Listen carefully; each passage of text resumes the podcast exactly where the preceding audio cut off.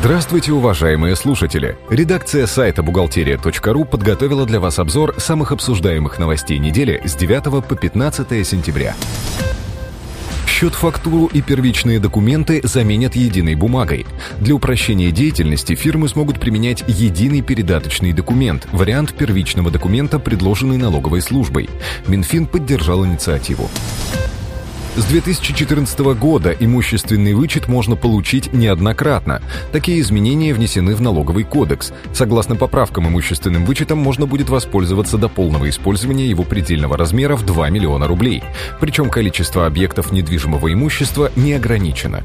При этом документы, подтверждающие право на получение имущественного налогового вычета, должны быть датированы начиная с 1 января 2014 года. Операции с наличкой на сумму больше 100 тысяч рублей запрещены. Об этом напоминают налоговики, ссылаясь на указания Центробанка. Инспекторы вправе проверить, соблюдается ли порядок работы с наличными, как ведутся кассовые операции. За нарушение порядка работы с наличкой компаниям грозит штраф от 40 до 50 тысяч рублей.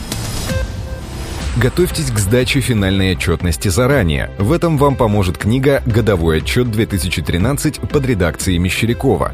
Еще до выхода из печати издание стало бестселлером. Его заказывает каждый третий бухгалтер России. Стоит отметить, что это единственное пособие, которое выходит регулярно и в полном объеме. Ознакомиться и купить книгу можно на сайте бухгалтерия.ру. С 1 октября права на недвижимое имущество можно будет зарегистрировать за 18 календарных дней. Напомним, сейчас этот срок составляет один месяц.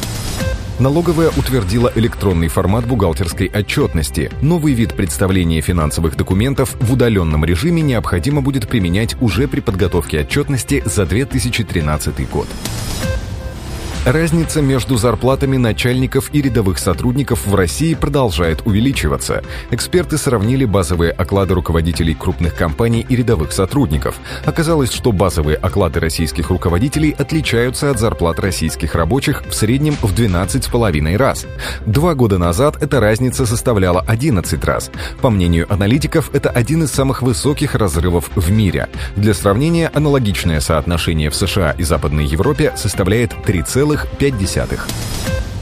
До 1 октября компании, работники которых пожелали участвовать в программе софинансирования пенсии, должны подать на них форму ДСВ-1.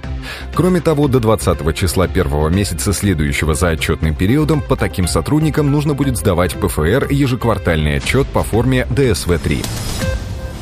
Бухгалтерам и не только стало проще найти работу. На сайте бухгалтерия.ру обновился популярный раздел «Работа». Среди новшеств стоит отметить большой выбор вакансий, удобный фильтр по специальностям и регионам, а также быстрый поиск.